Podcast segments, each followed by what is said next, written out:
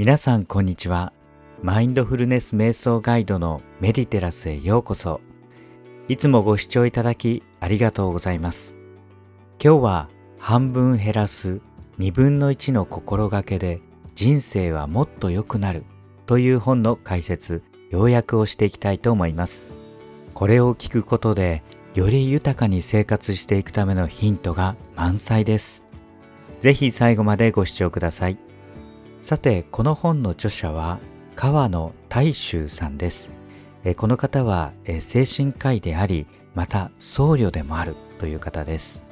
この医師で前奏の著者が指南する最良のシンプル生活術がこの本になっています。この本の構成はまずなぜ半分減らすのがいいのかということをそのメリットを解説しています。そして何を半分減らすのかということですがここでは5つに分けて解説されています。えまず物そして食事消費情報仕事です。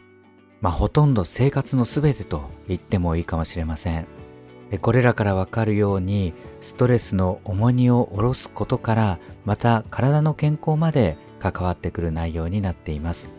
それでは早速中身に入っていきましょう。まずなぜ半分減らすという2分の1にすることが良いのかということですけれどもここでは現代人は何かにつけてやりすぎていると言われています。例えば働きすぎで体調を崩したり鬱になったりしてしまいます。また SNS に依存して心が乱れ自分を見失ったりしてしまっています。さらには暴飲暴食をしてしまい生活習慣病のリスクが増大しています。また過剰な消費で物を捨てられずに過剰に溜め込んで生活環境が乱れている。こうしたことでやりすぎていることによるストレスというものが大きな問題になっています。確かに何かを得よう得ようとしていてもなかなか満たされないのが現実です。一つ得たらもっと次のものが欲しくなってエンドレスでそれが続いてしまいます。反対に得るのではなく捨てるというよりも手放すというイメージでこれらのことを考えていくときに問題が少なくなっていくのではないでしょうか。それをこの本でもほどほどということが実は人生を好転させるんですということを言っています。このほどほどということを意識するためにはついやりすぎてしまうやりすぎというところに歯止めをかける必要があります、まあ、そのためにも著者が推薦している習慣がマインドフルネスや瞑想の習慣です。著者は前奏ですのでこの瞑想については人生に句読点をつける方法と言っています。ちょっと文学的な表現ですよね。人生に句読点を打つということは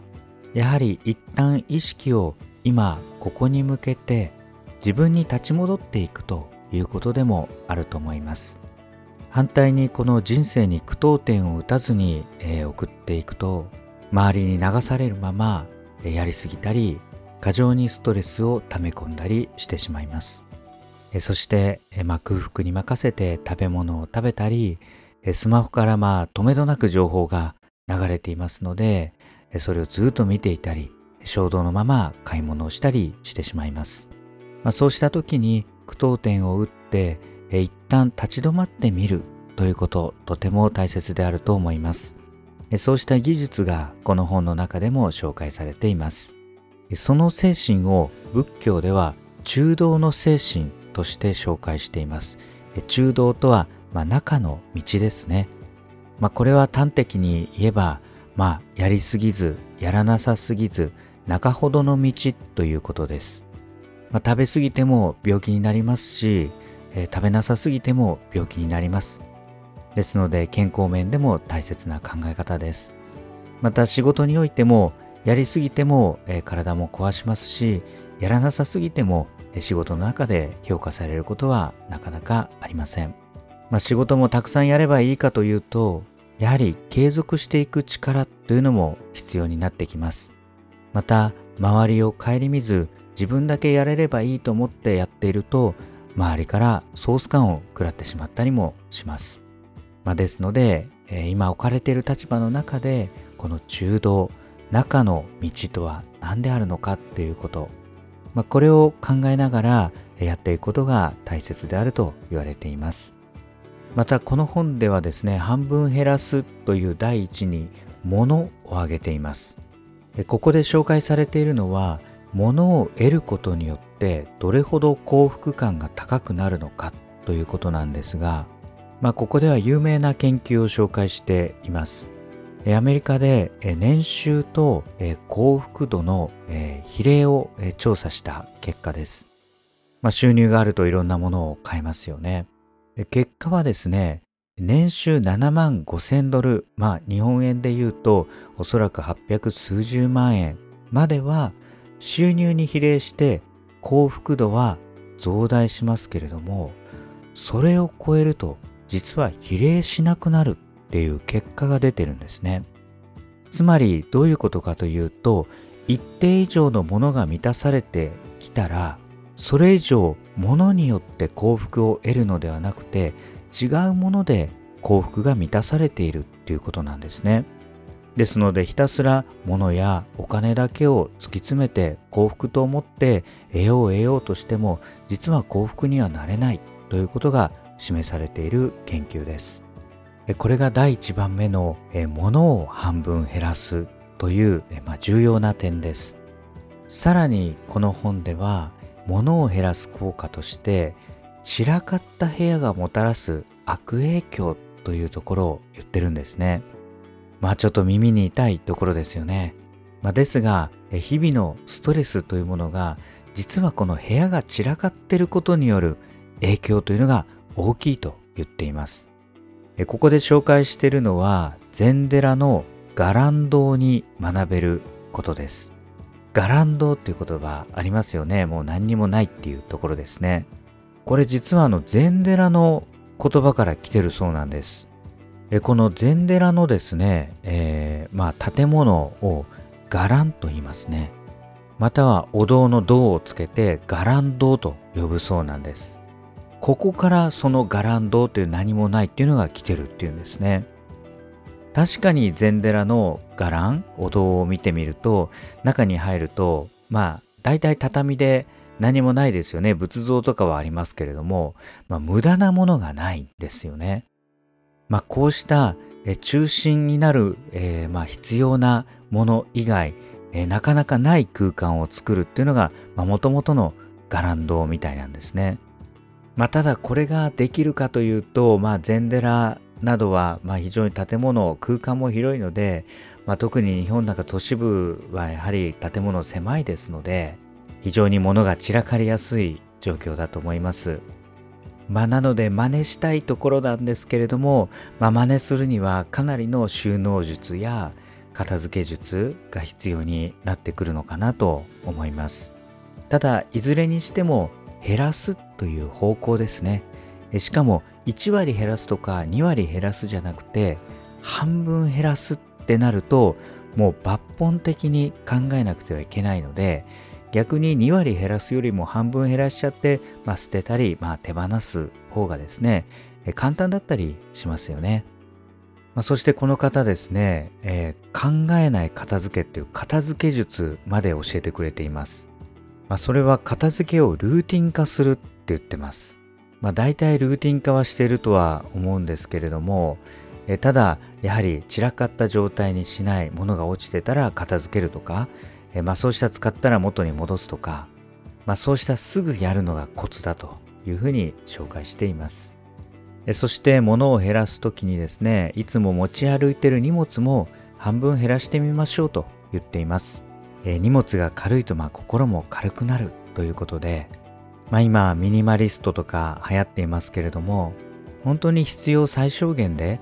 生活したり行動したりしていくと確かにストレスが軽いような気がします。まあ、意外に荷物も念のため念のためって言って増えてしまうものなんですよね。で実際に使わなかったりっていうことが多いと思います。まあ、ですので荷物を半分減らしてみるとちょっとその分心が軽くなるかと思います。それでは2点目食事を半分減らすというところに入っていきます。ここではですねもう早食いながら食いドカ食いをやめましょうと言っています。これもまあありますよね。ついつい早く食べてしまう、まあ、この食べるスピードが速すぎるともちろん消化も良くないですし血糖値が急に上がったりしてしまいます。あとはながら食いっていうのもスマホを見ながら、まあ、テレビを見ながらいろいろありますけれども実はあんまり味を感じなくなるんですね。ですので満足感が、えー、減少します、まあ、そういった意味でも、まあ、この食事に対して気をつける部分かなと思います。そしてドカ食いについてはですね、まあ、ここでは、まあ、学生食いを続けていないかと言われています。これも意外にあるんじゃないでしょうか。もう昔から感覚が変わってないっていうことですね。昔このぐらい食べても全然平気だったから、まあ、今も平気だろうということがあると思います、まあ、私もよく、えー、通るところに、まあ、有名な、まあ、大盛りのラーメン屋さんがあってもう男性陣がですねもう超行列してるんですよね、まあ、そこはまあ大学の隣にあるので学生たちが基本的に行くところではあるんですけれども昔そこに通ってた学生さんたちがもうかなりの大人になっても並んでる姿を、まあ、よく見ます。まあ、未だに学生食いを続けている方、えー、いらっしゃるんではないでしょうか。これに対してですね、えー、この本では今の自分に合った食べ方を考えてくださいって言っています。やはり年齢相応に生活相応にですね、食べ方も変えないといけないということですね。今までは学生食いで満足感を得られていたところが今度はですねやはりゆっくりと良いものを味わって食べる大人食いへと変わっていくことで満足感を上げていく必要があるということです。ここではですね食事を半分減らすコツといたしまして初めの3口に集中すると言っています。まあ、ここが結果的に量が半分になる食事術ですと言われています。まあ、確かにですね、まあ、先ほどのまあ大盛りラーメンの話で、えー、恐縮ですが、ラーメンって大抵最初の3口でまあほとんど決まると思うんですよね。要は瞬間的にその味を味わえるのって大抵3口で、まあ、味が濃いですので、まあ、その3口でインパクトを感じたいために食べてしまう。そういうことあると思うんですね。ですのでこの最初の3口食べるスピードを半分に落としてその後その料理をゆっくり味わいながら丁寧に食べるとですねお腹いっぱいになるのが早くなります、まあ、それからえここではお酒についても言っています。え食事の中にお酒も入っています。えこれはですねえもう一杯飲みたいっていうところにいかに歯止めをかけるのかということを言っています。お酒も進んでいくともう一杯もう一杯とえついつい、えまあ、無理をしているのに気づかずに、まあ、いい気分で、飲み続けてしまいます、まあ、ここでこの方が言ってるコツはですねやはりまとめ買いをせずに、まあ、なるべく都度買いでですね、まあ、物がないという状況を作ろうと言っています。これは食材も同じです。余分な食材買いすぎていませんか？という問いかけがなされています。結局はまとめ買いしてあれもこれも必要だと言って余らせてしまうということがあると思います。ですので結果的に都度買いをした方がいいという結論を言っています。まあ、これは計画的にやればあのまとめ買いでもあのできる方たくさんいるかと思いますので一つのご参考にしてください。また食事を半分減らすっていうところで過度なダイエットも、えー、用心してくださいと言っています。確かにこれもそうであのダイエットもやりすぎるとですねやっぱり本当に体も崩しますしメンタルも崩してしまったりします。まあ、ですので、まあ、ダイエットもしっかり計画を立て1ヶ月で、まあ、痩せていい、えー、パーセントの体重っていうのはありますので、まあ、そうした形で目標を立てて計画的にやっていくと焦らずですね、えー、健康的に痩せていくことができます。それでは3点目に入っていきます。3点目は消費を半分にするというところです。まあ、ちょっとこれはお金を使ってほしいあの財務省とかにすると、えー、手痛いところかもしれませんけれども、まあ、そこは置いときましてこれはまあ環境問題にも影響しているというところがあります、まあ、今フードロスなんかも言われていますけれども、まあ、今世界の人口の、まあ、約9人に1人は木が食べられなくて苦しんでいる。一方でまあ、先進国の方では例えば食料を生産しましたと、まあ、全部いろんな料理とかあります。そのうち実は3分の1が廃棄されているっていう現状があるんですね。まあ、片や、まあ、前奏の食事の作法ではお米一粒まで大切にいただくだけではなくてお塩一粒まで大切にいただくというのがあるそうです。お米は分かりますがもう塩までですね塩も一粒まで大切にいただくと。まあ、極端ではあるかもしれませんけれども、まあ、やはりこうした現状をですねしっかりと配慮してフードロスに気をつけていく必要がありますそしてここで紹介されているのは、まあ、日本は今、まあ、ゴミを輸出していると言っています、まあ、このゴミとはえプラスチックですねこれを輸出して何に変わっているかというとこれを燃やすことで発電に利用されているということです。まあ、しかし著者が訴えているのはこの燃やすことによって温室効果ガスが出ているということで環境に悪いと言っています。まあ、そういう意味でも、まあ、消費を半分減らすということは、まあ、地球環境にも優しいということがあります。とは言ってもですねこの解体衝動っていうのは来ると思うんです。そんな時皆さんどうしてるでしょうか？まあ、まず、まあ、今の経済状況と、え、相談するか、まあ、それかクレジットカードを使って、まあ、何回払いとかリボ払いにして、まあ、借金をして、まあ、買ってしまうような、えー、ところも、えー、あるかと思います、えー。ここでですね著者はこういうヒントを言っています。一晩寝かすのが鉄則ですと言っています。衝動的に何かを買いたくなったらちょっと一晩置いてみてまた明日考え直すっていうことをマイルールにしていきましょうって言っています。こうすると、あまあ、半分に減っていく、まあ、ヒントになりますよと言っています。これ実は私もやっていまして、まあ、一晩寝かすどころか結構寝かします。何晩か寝かして、それでも必要だと思ったらまあ買うことにする。まあ、こうしたことを習慣にして、まあ、なるべく少ないものの中で気に入ったものを長く愛用するようにしていますその時多少高かったとしても長く使うとですね割る何年とか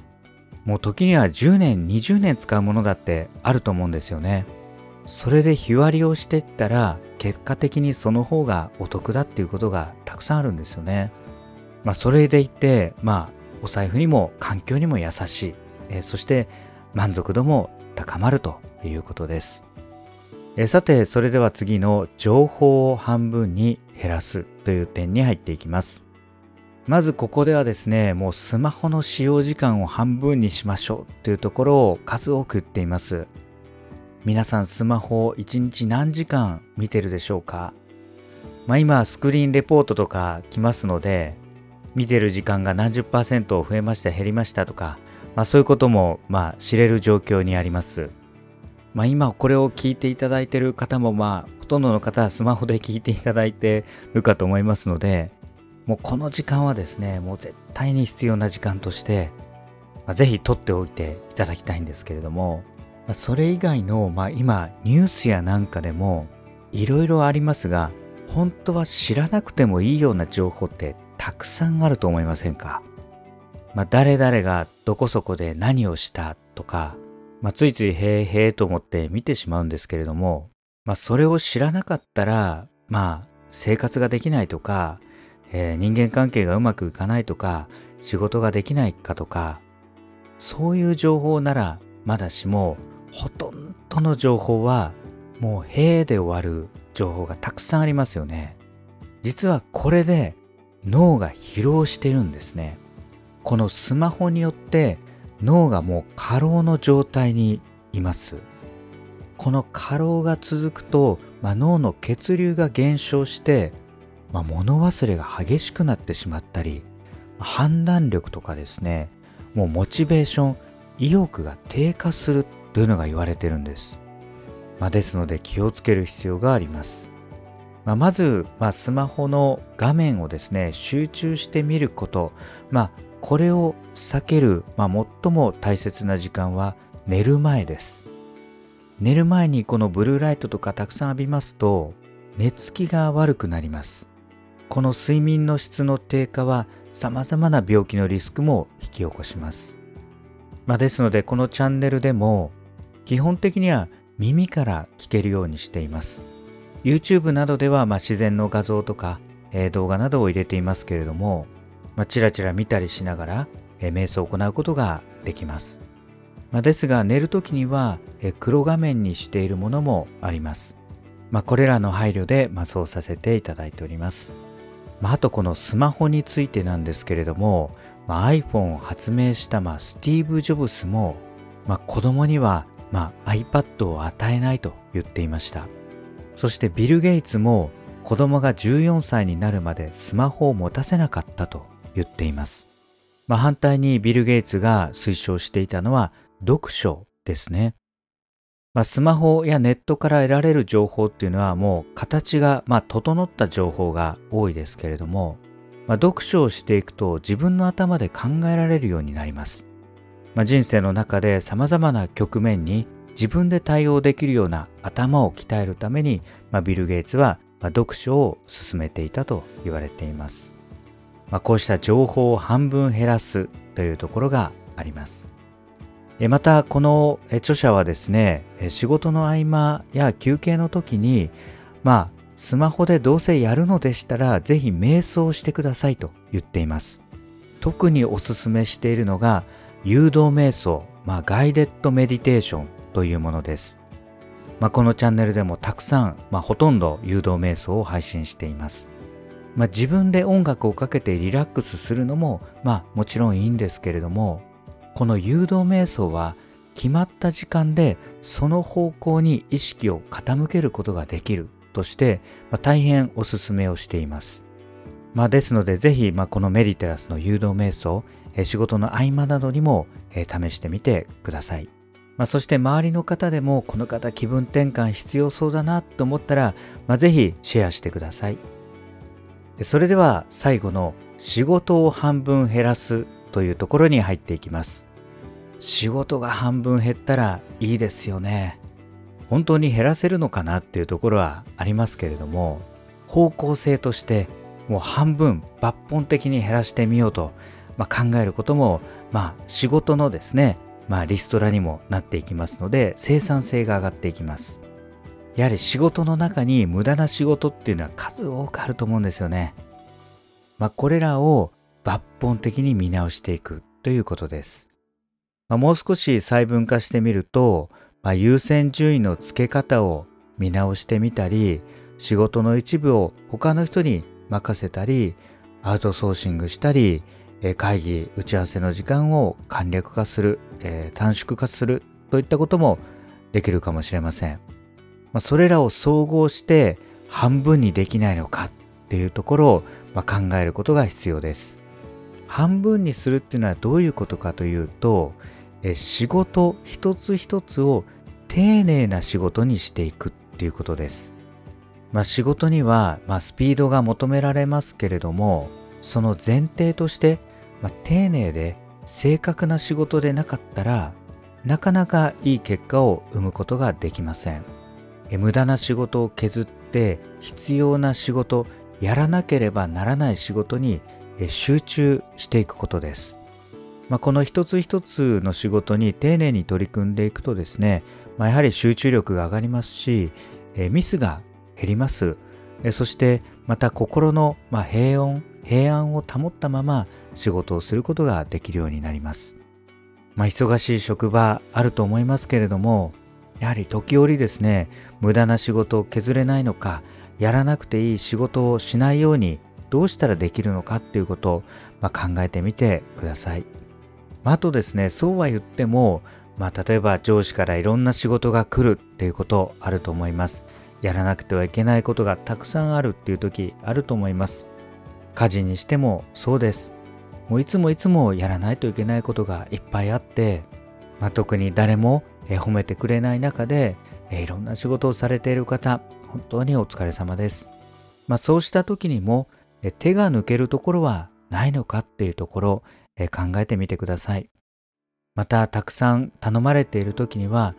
上手に断って上手に引き受けるっていう、まあ、こうしたコツもあるとこの本でも言われています。やはり上手にですね、まあ、今自分の状況を説明したり、まあ、今これだけの仕事を抱えていてそれを引き取るとこのぐらいにこれらがなってしまいそうですが優先順位としてまあどうでしょうか、まあ、こうした形で上手に理由を説明しながらですね、まあ、シャッターを下ろすように私はもうダメです閉店ガラガラみたいな形でやってしまうと、えー、ちょっとまあ仕事上のまあ人間関係が崩れてしまいますので上手に断り上手に引き受けてくれると相手も悪い気はしないんですね。以上本日は半分減らすという本の、えー、ようやく解説をいたしました非常にこの本は、えー、マインドフルなえー、生活をするために、え、とっても重要なところがたくさんありましたので、まあ、ぜひですね、ご一読いただけると幸いです。えー、ぜひ概要欄のリンクから見てみてください。最後までご視聴ありがとうございました。